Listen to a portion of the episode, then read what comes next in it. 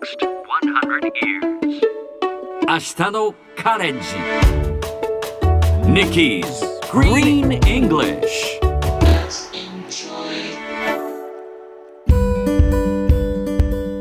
Hi everyone!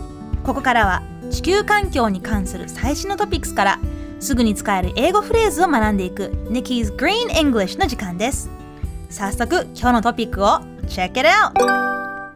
ゆりかごから墓場まで。大気汚染は我々の健康に悪影響があるということを甘く見ていたかもしれません。これはイギリスのガーディアンが伝えたもの。研究によりますと大気汚染がわずかに増加するだけでうつ病など心の健康に影響があることが分かりました。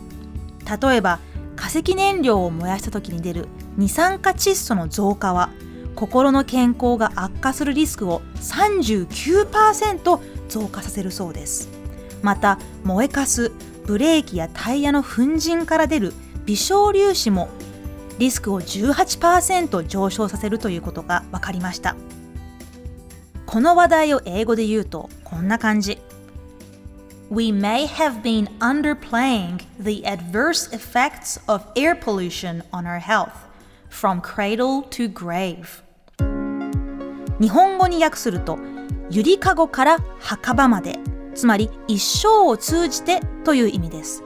cradle はゆりかご grave は墓場です。ちょっと文学的な表現でニュースではよく使われますが一般的な言い方にすると all through life などでしょうか。それではこのフレーズをみんなで言ってみましょう。Repeat after Nikki.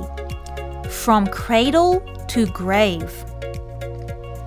Yes, very good From cradle to grave ゆりかごから墓場まで From cradle to grave 最後にもう一度ニュースをゆっくり読んでみます We may have been underplaying the adverse effects of air pollution on our health from cradle to grave ゆりかごから墓場まで 大気汚染は我々の健康に悪影響があるということを甘く見ていたかもしれません。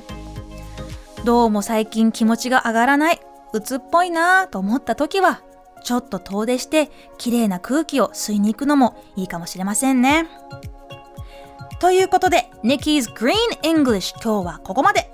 しっかりと復習したい方はポッドキャストでアーカイブしていますので通勤通学お仕事や家事の合間にチェックしてください See you next time!